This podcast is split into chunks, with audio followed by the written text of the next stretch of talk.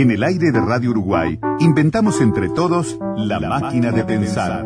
Acompáñenos en un viaje a través de los universos que vibran dentro de los libros. Bienvenidos al corazón de las palabras. La máquina de pensar. Conduce Pablo Silva Olazábal, auspicia Biblioteca Nacional. La máquina de pensar. There's a destination, a little up the road from the habitations of the towns we know. A place we saw the lights turn low, the jigsaw jazz and the get fresh flow. Amigos, ¿cómo están? Bienvenidos a Radio Uruguay, bienvenidos a Emisora del Sur, ¿cómo están? Espero que anden bien.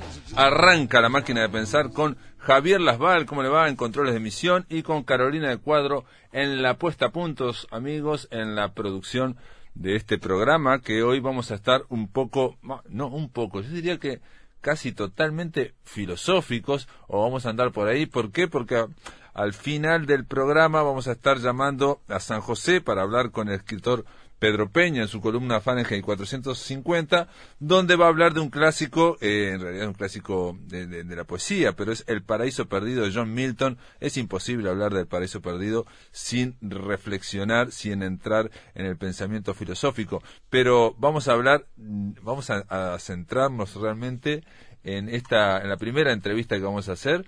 Vamos a darle la bienvenida aquí en la máquina de pensar a Dardo Bardier. ¿Cómo andas, Dardo? ¿Andás bien? Muy bien, buenas tardes a toda la audiencia.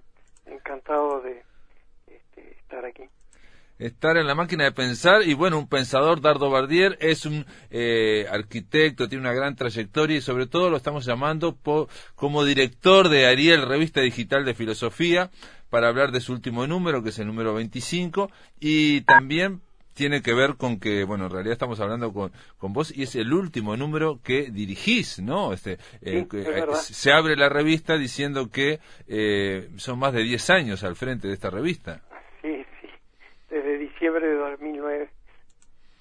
Es una revista que tiene una trayectoria importante, y bueno, también la, la reseñás, la llegada que tiene. ¿Podemos hablar un poco de, de qué es el proyecto de Ariel? Este, obviamente que está referido ya en su, como mascarón de proa, ¿no? Este, eh, esa, el gran libro, de, el clásico de Rodó, ¿no? Ese, ese clásico que, que generó tanta repercusión en el pensamiento americano y del mundo, ¿no? El arielismo.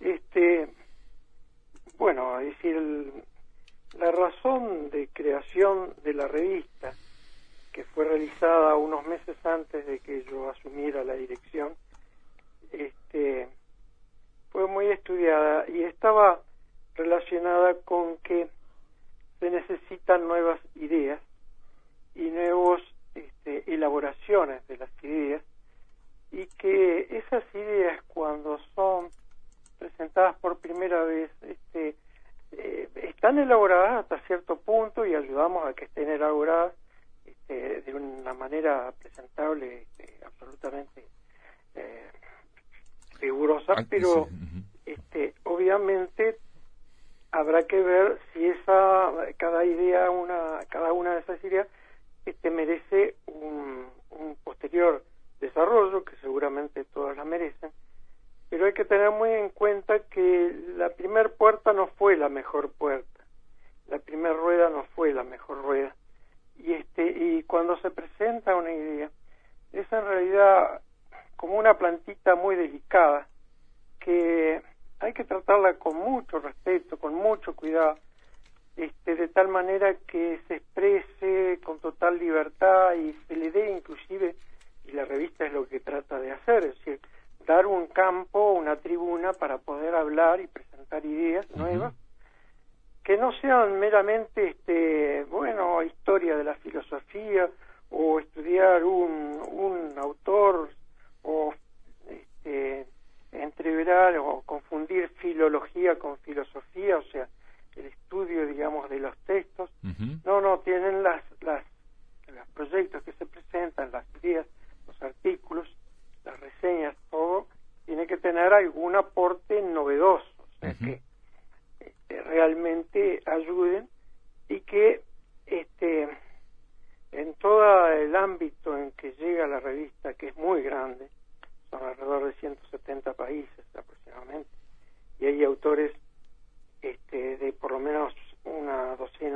países como México, Argentina, España, Perú, Chile, Colombia, Uruguay, etcétera, este, tienen que tener eh, una gran posibilidad de que se los atienda, que se les ayude a presentar eh, su artículo, su idea, este, de forma que sea entendible y bueno, este, que esa plantita tenga algunas posibilidades de, de prosperar, porque si, si se la atacara de primera, se la criticara de primera, este, que también hay crítica, desde luego, es decir, este, pero este, por no estar suficientemente desarrollado, bueno, ninguna plantita crecería, porque claro, ninguna plantita cuando empieza está muy desarrollada.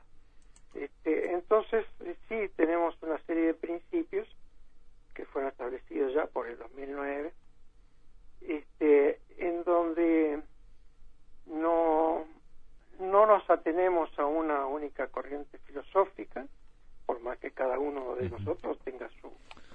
Su corazoncito. Sí, sí, pero este, cuando estamos en la revista tenemos muy claro uh-huh. que nuestra labor es... este Eh, posibilitar que cualquiera con cualquier idea que inclusive a nosotros nos parezca este, bueno eh, rara o irreverente o, o no debe tener que tener todas las garantías de que va a ser publicada seriamente, desde luego exigiendo que sea presentado seriamente, ¿no? Claro, no, este, es una revista, eh, bueno. yo, me faltó decir que es una revista arbitrada, lo que se llama arbitrada, que sí. se analiza cada artículo, bueno, y hay una formalidad también para presentarlo en cuanto a, sí. a, a, a la bibliografía, en cuanto a las notas, en fin. Sí, eh, que, que exista bibliografía por lo menos, claro, que, claro, claro. que diga, bueno, esto tiene alguna relación con esto otro que ya fue publicado, es decir, pero estoy introduciendo este, temas nuevos, estoy introduciendo este, propuestas nuevas, estoy introduciendo meditaciones propias, en una palabra. Claro, que sean propias y que de alguna forma desarrollen. Por ejemplo, digo, no, no vamos a hablar de... Primero, esta revista es digital, está en línea, o sea que si van al blog de La Máquina de Pensar, que es piensa máquina punto blogspot punto com, eh, en la entre, el martes hoy, donde dice entrevista, conversamos con Dardo Bardier, ahí ya está linkeado, director de Ariel, cliquean y entran a la revista, al último número, que es el número veinticinco. Es, es muy fácil, si, si en internet piden Ariel veinticinco, inmediatamente se las da. Perfecto, Ariel veinticinco en Google y van directamente sí, a, a este bien. número que vamos a hablar ahora, que simplemente para decirles que obviamente se trata de una revista eh, de filosofía, de, con un encare técnico, digamos, o especializado, pero lo cual no quiere decir que no sea accesible, que no se pueda comprender. Eh, por ejemplo, el artículo que, que encabeza o que aparece al, al principio es del propio Dardo Bardier y este y habla de los modos y los grados de la igualdad entre unidades reales. El tema de la igualdad, que vaya si es un tema eh, importante y este y que se habla tanto tanto de la en estos tiempos, ¿no? En nuestra época, de la igualdad como de las desigualdades que hay a nivel Verdad. social, político, jurídico, eh, sexual, de, en todos los, en todos los niveles se habla este, de la desigualdad o de las y que, hablar de desigualdad es lo mismo que hablar de igualdad, digamos, ¿no? Te pregunto, Dardo, ¿no? Porque obviamente cuando hablamos de desigualdad estamos pensando en que hay algún parámetro para hacer, este, para medir o para para imaginar o pensar la igualdad. Y tu artículo, por lo menos a mí me llamó mucho la atención porque, entre otras cosas, prácticamente, bueno, Dardo Bardier dice que es muy difícil que haya igualdad en casi nada, digamos, ¿no? La igualdad que percibimos, dice en el artículo, es una ficción creada por nuestro cuerpo. Todo receptor es limitadamente afectable, o sea, nos afecta, digamos, en la idea de que eh, el, el observador es afectado por lo que está observando, ¿no? Eh, me llamó la atención otra cosa que yo no sabía. Todos sabemos que cuando nuestras percepciones tienen umbrales, ¿no? Todo el mundo sabe que el um, por debajo de un umbral yo no puedo oír o no puedo ver. Lo que yo no sabía, Dardo, es que también tenemos dinteles, ¿no? Umbrales como las puertas y dinteles, no sabía. Que entonces dice que el sistema nervioso solo admite la luz en un umbral infrarrojo, o sea, eh, por debajo del, del infrarrojo, y en un dintel ultravioleta, ¿no? Más allá del ultravioleta no vemos, no sería lo que está arriba. Entonces, esos umbrales sí. y dinteles, eh, a los efectos de la percepción en todo, en todo parámetro que percibamos, en toda... aspectos que percibamos, siempre existen, siempre tenemos capacidades entre ciertos límites. Claro, no claro. tenemos capacidades infinitas ni para lo más chico o más pequeño o más débil, claro. ni para lo más grande o más fuerte, no, no tenemos. No. Es decir, nuestras limitaciones son fantásticas y dentro de ellas tenemos una riqueza este, también fantástica de capacidades, uh-huh. pero este hay que ponerle, digamos, un cierto nivel a, a nuestras capacidades que no son infinitas de ninguna manera. O sea, un... Eso en el aspecto, digamos, de cómo logramos entender el mundo, lo cual afecta nuestras nociones mismas y afecta nuestro lenguaje de principio al final, en todas las palabras. Claro. Y, este, y afecta también nuestros comportamientos al grado de que, bueno, este, va a parecer un poco extraño, pero este, también está relacionado con este, enormes matanzas por este, entender una cosa como no es en la re- realidad, por entenderla como lo entiende nuestro sistema orgánico, que la entiende para vivir, uh-huh. y le ha resultado. Obviamente, y debemos estudiar. ¿Pero qué quiere decir la matanza? No te entendí. Capacidad. Lo de la matanza no entendí, eso. Bueno, este, eso es un largo tema, mm. como para explicarlo ahora, mm. pero eh, se refiere a que este, nuestro cuerpo, mm. nuestra comunidad, nuestra especie, condiciona nuestros modos de pensar. Claro, que no solo claro. pensamos libremente, sino que tenemos que le- elegir dentro de una mesa de ofertas que nos da nuestro aprendizaje personal, uh-huh. nuestra comunidad, nuestra este, especie. Hay cosas que no podemos ver, ni sentir, ni darnos cuenta. Eh, eh, aspectos que se puede dar cuenta perfectamente una paloma o una abeja, uh-huh. nosotros no lo vemos. Sí, sí, un perro oyendo, por ejemplo. O un perro, es decir, uh-huh. con cualidades y, y, y en cuantías que, que para nosotros son imposibles de claro, llegar, ¿no? Claro, claro, claro. Este, eso quiere decir que tenemos una noción de que sabemos todo lo que hay que saber de lo que es el mundo, y en realidad sabemos todo lo que, sab- que hay que saber y que sabemos de lo que sabemos.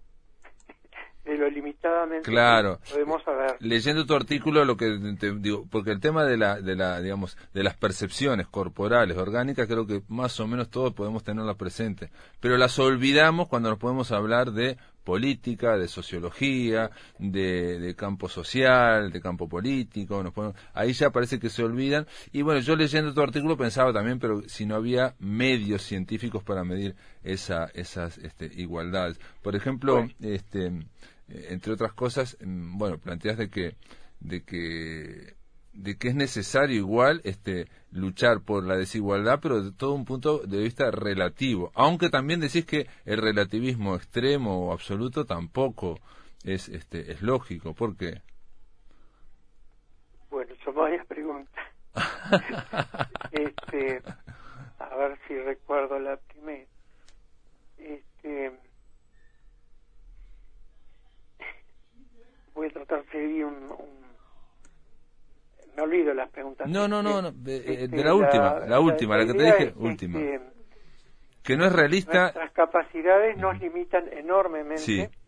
la percepción sí. y confundimos lo casi igual con lo igual. O sea, nos sí. parece que es igual lo que está apenas semejante. Uh-huh. ¿no? Y eso nos parece. Pero este eh, quisiera insistir en que el tema tema de la igualdad y la desigualdad no es un tema puramente subjetivo, que a nosotros nos parece o cuando a nuestras capacidades nos parece, sino que en la realidad misma este, es objetivo que este, en ciertos hechos, en las interacciones entre cualquier realidad, sea animada o inanimada, uh-huh. este, siempre hay cambios que no afectan eh, la, los cambios evolutivos eh, siguientes. O sea que a los efectos de ciertas interacciones, tal ten, intensidad de tal aspecto es lo mismo que un poco diferente. O sea que también en la en la realidad este, inerte, digamos, también hay grados de igualdad. Es decir, que para ciertos hechos dos realidades son muy diferentes, para ciertos hechos otros hechos son eh, eh, muy iguales. Este, eso requiere una explicación bastante más larga también. Claro, claro, claro. Este, pero sí quiero insistir. Aristóteles que decía que Aristóteles decía que, ¿no? que que ante para situaciones desiguales hay que poner soluciones también desiguales también, ¿no? Porque si no. Sí, sí, sí, desde luego. Uh-huh. Este eh, volviendo a la pregunta que sí. en, en definitiva no contesté mucho porque sería muy largo contestar, pero bueno, por lo menos un esbozo.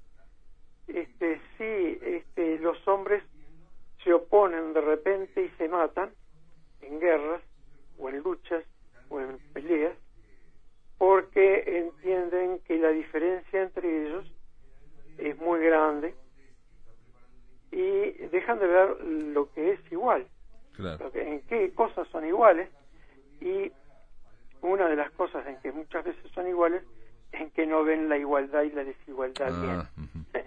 Claro.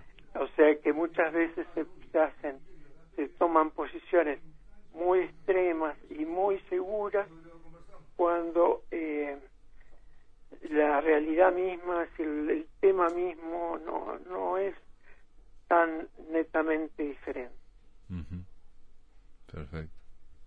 Sí, sí. Bueno, alguien, eh, una vez escuché, bueno, entrevistando acá a Pablo Casacuberta, decía que no solamente los seres humanos no somos tan diferentes unos de otros, sino que si nos comparaban este, lo, la cantidad de huesos y la cantidad con un conejo o con eh, otro, otro, este, digamos, a nivel biológico, este, eran y muy, muy mínimas las diferencias, este, ¿no? O sea, son distintos desarrollos, pero prácticamente tenemos la misma constitución. Entonces, este...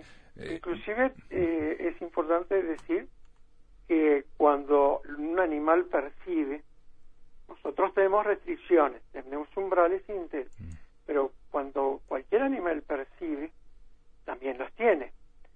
Y no siempre son muy diferentes, muchas veces son muy parecidos, ¿no?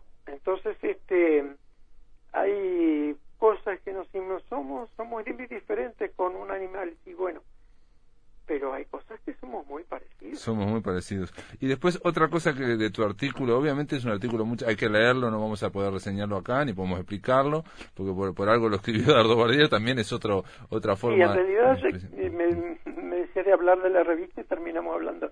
No, no, pero ahora ahora hablamos de la revista en el bloque siguiente, en el bloque siguiente hablamos de la revista, bueno. de los otros artículos.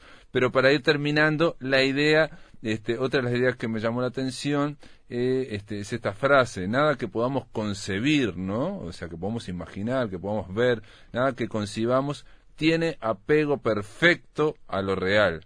Todo lo que sabemos, dice Dardo Bardier, tiene algo de cosificado, algo de caricatura, algo de idealización, ¿no? Porque son, este, eso, este, eh, eso, son percepciones mentales, son percepciones que, pero a veces lo damos eso como la, la propia realidad. De todas formas, yo pensaba en esas limitaciones.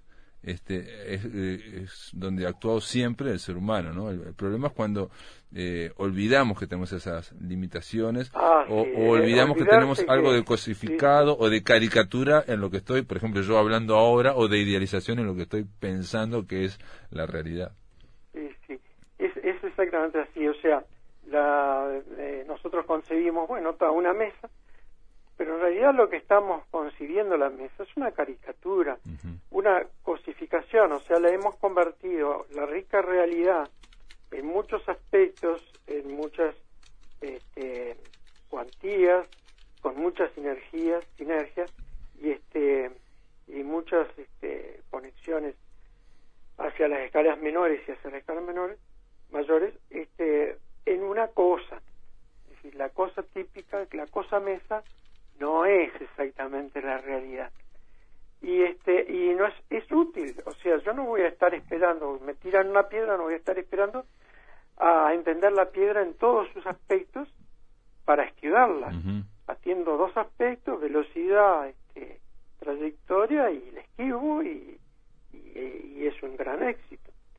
Este, pero si queremos saber un poco más de la realidad como es, ah, bueno, entonces tenemos que esos esquemas, esas cosificaciones, esas caricaturas tenemos que descaricaturizarlas, es decir, claro, esos esqueletos, claro, tenemos que ponerle carne y ente- empezar a entenderlo, uh-huh, como realidad compleja, y no por ello, no por ser compleja, eh, no deja de predominar ciertos aspectos y ciertos eh, ciertos valores, pero este, tenemos que saber que cuando estamos esquivando la piedra o cuando estamos esquivando un pelotazo, en realidad no estamos atendiendo toda la realidad, ni mucho menos. No, no, no. Estamos no. atendiendo un par de variables y, uh-huh, y, y con eso nos sirve. E- incluso eh, lo que acabamos de decir ahora, toda la realidad, ni mucho menos, toda la realidad. Yo me hizo, me hizo acordar también a una, lo leí justo el lunes, ¿no? Por eso me hizo acordar, ¿no? Que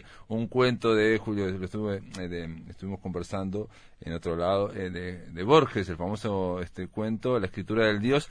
Pero no, en varios, eh, Borges trabaja en varios cuentos, la idea de, y él dice, y voy a citar, dice, ¿no?, de que un lenguaje humano son las ambiciosas y pobres palabras, ¿no?, humanas, que son todo, mundo y universo, ¿no? O sea, cuando usamos la palabra todo, toda la realidad, cuando decimos mundo, el mundo, o el universo, cuando decimos, este, es una, son pobres palabras, o cuando decimos la palabra infinito, ¿no?, no reflejan, eh, casi nada. Cada vez que se presenta una idea nueva, algo novedoso, e- inevitablemente se tiene que apelar a palabras que no son novedosas. Uh-huh. O sea, si no, no se entiende. Claro.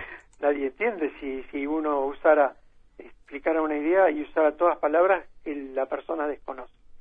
No hay más remedio que a, a usar palabras.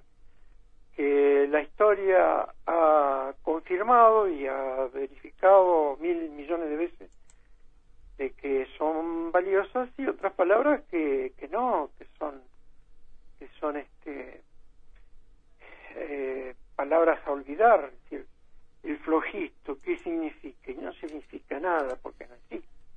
Este, y así montones de palabras. Este, y todas las palabras tienen un lado que atiende la realidad y un lado un poco más fantasioso, es decir, idealizado o, o por lo menos adecuado a que podamos seguir viviendo. Claro, eh, claro. Ahora, es... respecto a la primera frase que tú leíste, que yo había puesto de que, bueno, de que lo que pensemos o lo que digamos es un pálido reflejo de... de de la realidad, es decir, uh-huh, no es una relativización gratuita, o sea, no estoy diciendo para nada que esté mal, porque de repente en lo grueso está bien. Lo que sí, este, yo en la frase pongo exactamente, no, exactamente es imposible. Y claro, eso es fácil de probar, pero bueno. No. Claro. No, es que siempre estamos tratando de comunicarnos a grandes rasgos, digamos, como sí. Ahora, por ejemplo. Dardo, eh, ¿le puedo hacer un... Eh, que me espero un momento, vamos a hacer una, una pausa, sí, amigos, y después de la pausa seguimos aquí en La Máquina de Pensar. Estamos conver- eh, conversando con Dardo Bardier, director de la revista Ariel, que ya está en línea, eh, del número veinticinco. Si querés volver a escuchar charlas, entrevistas o columnas, ingresa a piensa máquina punto blogspot punto com y bienvenido al corazón de las palabras. Amigos, continuamos conversando en La Máquina de Pensar con Dardo Bardier. Él es el director de la revista eh, Ariel, el número veinticinco acaba de salir, está en línea, es una revista digital de filosofía, una revista arbitrada. Eh, Dardo, eh, obviamente no puedo hablar con alguien de la filosofía sin tocar, sin decir el tema en que estamos, de la situación mundial, ¿no? Digamos, de la pandemia, del confinamiento, de la cuarentena, esta especie de distopía en la que estamos viviendo, parece, ¿no? Que estamos eh, en una película de ciencia ficción. Y bueno, la revista, la revista Ariel, en algunos en algunos artículos toca el tema del COVID, ¿no? El covid diecinueve, o también toca un tema, no sé si es paralelo, ¿no? Pero es el tema de la vivencia del tiempo, por ejemplo, ¿no? Lo que es vivir el tiempo, ¿no? El tiempo de la mirada, por ejemplo, de Héctor Insaurralde. Este, bueno, no, la revista es de temas libres. Sí.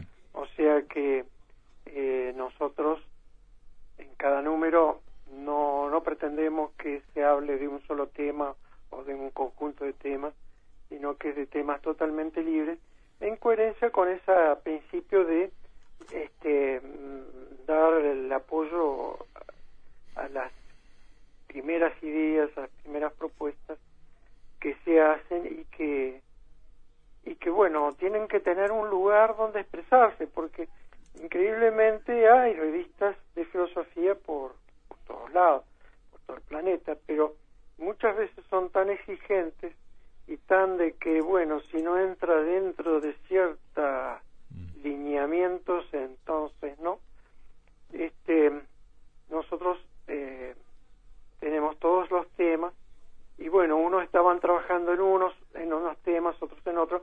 Hay que tener en cuenta que muchos de estos temas, estos artículos tienen meses y no, o quizá años de, de trabajo, o sea, no son no están hechos para el momento, sino que en algunos casos ya había algún estudio y se pudo continuar, como en los casos de, de estos artículos.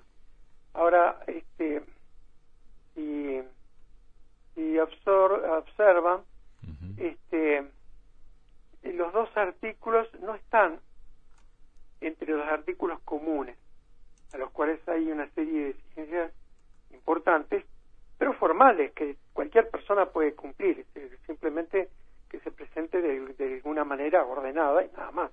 No, no hay ninguna exigencia sobre el tema. Pero está en la sección Otras Texturas. La sección Otras Texturas fue una novedad que creamos nosotros y que no existe, que yo sepa por lo menos, en otras revistas ni de filosofía ni de ciencia, en donde el autor puede presentar un ensayo este, con más libertad y con menos exigencias formales. Inclusive se han presentado este, trabajos tipo historieta, o sea, con dibujos. ¿Mira? O con obras de pintura, o sea, que, que tratan de transmitir una, una idea nueva. Este, entonces, este, la idea de, de la revista fue crear un, una parte en donde se puedan los autores este, hacer sus primeras armas o tratar un tema de un poco más del momento con cierta agilidad, este, y eso nos ha dado un resultado muy bueno. Es decir, eh, muchos autores de, de, de muchos países quieren estar en eso y no desmerece para nada la calidad de lo que se presenta, porque hay una cosa que sí se pide, uh-huh. y es que aporte algo, alguna idea, alguna propuesta filosófica, alguna propuesta de comportamiento, alguna propuesta de entender el mundo novedosa. Uh-huh. Y eso ha gustado mucho, este, por ahora funciona muy bien. Después uh-huh. también hay columnas que son de ciertos autores que lo que hacen es eh, no un artículo investigando un tema en profundidad, ni tampoco un ensayo, sino una propuesta de un tema para meditar, ¿no? Entonces, bueno, este, vi una obra de arte y esa obra de arte era muy particular y presentaba un tema filosófico que se podría meditar. Entonces eso son invitaciones a meditar filosóficamente.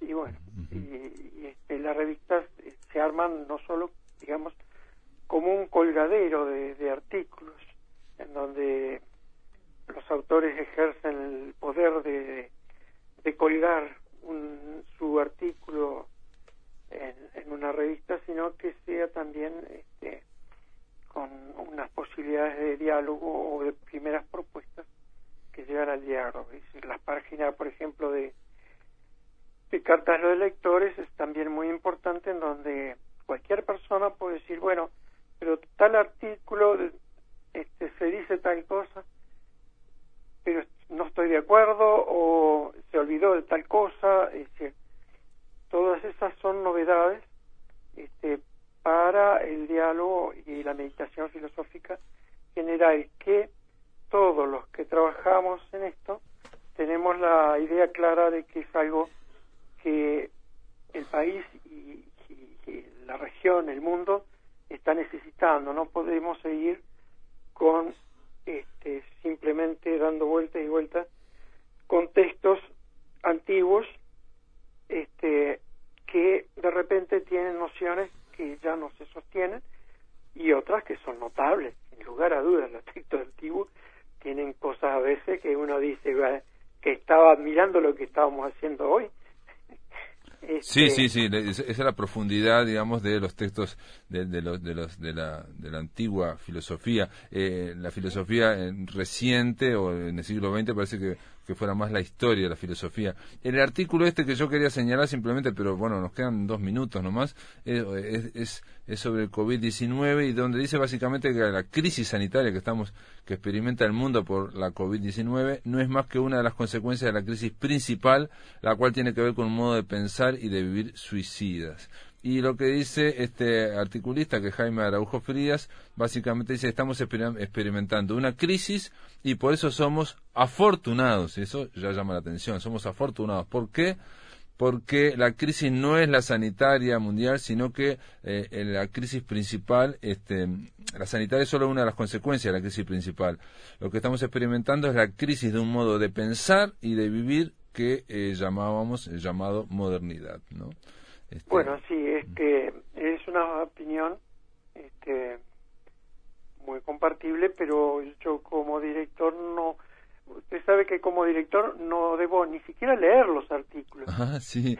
Bueno, sí, eh... eso sí, es decir, tiene que ir a los árbitros, claro. Y los árbitros hacer su informe, y ahí si el informe es correcto, es serio, porque también a veces vienen informes que no, uh-huh. que no, no, no, no están bien, es decir, no están bien hechos. Este, bueno, entonces sí los apruebo. Ah, entonces, uh-huh. este, yo no, no, no, no puedo. Además, imagínense que el trabajo de hacer la revista es fantástico. Son meses y son, se reciben alrededor de, eh, se reciben y se emiten alrededor de novecientos correos, este, y no hay persona que, que, que, que aguante eso, sí, y además sí, sí, sí. haga su artículo y además Este, estudie los artículos de los demás. Uh-huh. Es decir, la, la necesidad de que sean primeras versiones y versiones que proponen no quiere decir que aquí a ningún artículo se le esté diciendo sí, amén. No, no es claro, claro, claro, claro. ¿No? Es decir, claro. Este, hay libertad de expresión, y bueno, esa libertad de expresión cada cual tiene que asumir su responsabilidad. Que desde luego el director tiene que controlar algunas cosas, porque como redactor responsable tú sabes que, que existen ciertas cosas que el director no puede dejar pasar.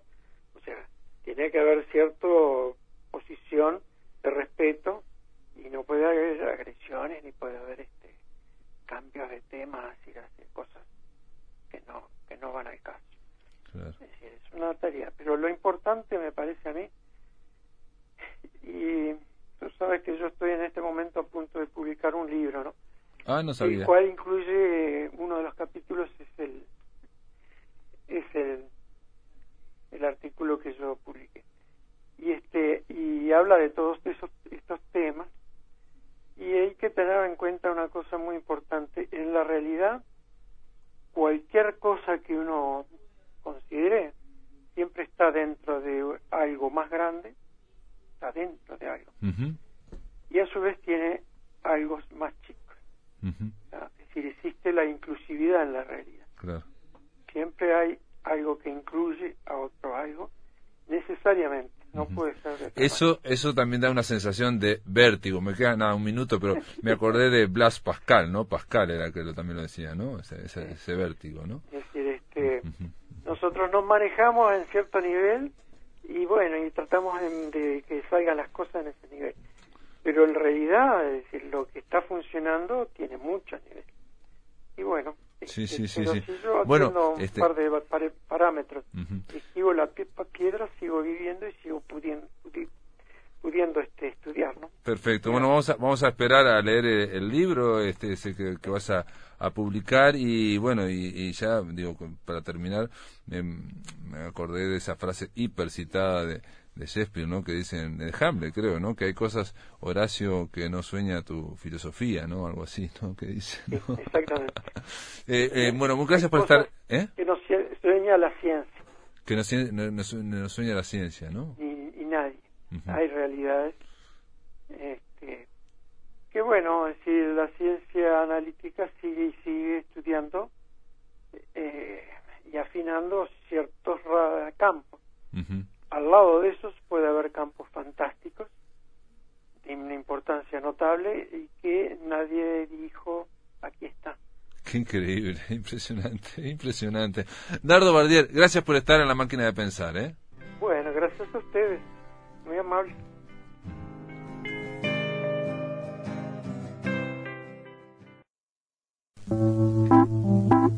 En el aire de Radio Uruguay, La Máquina de Pensar.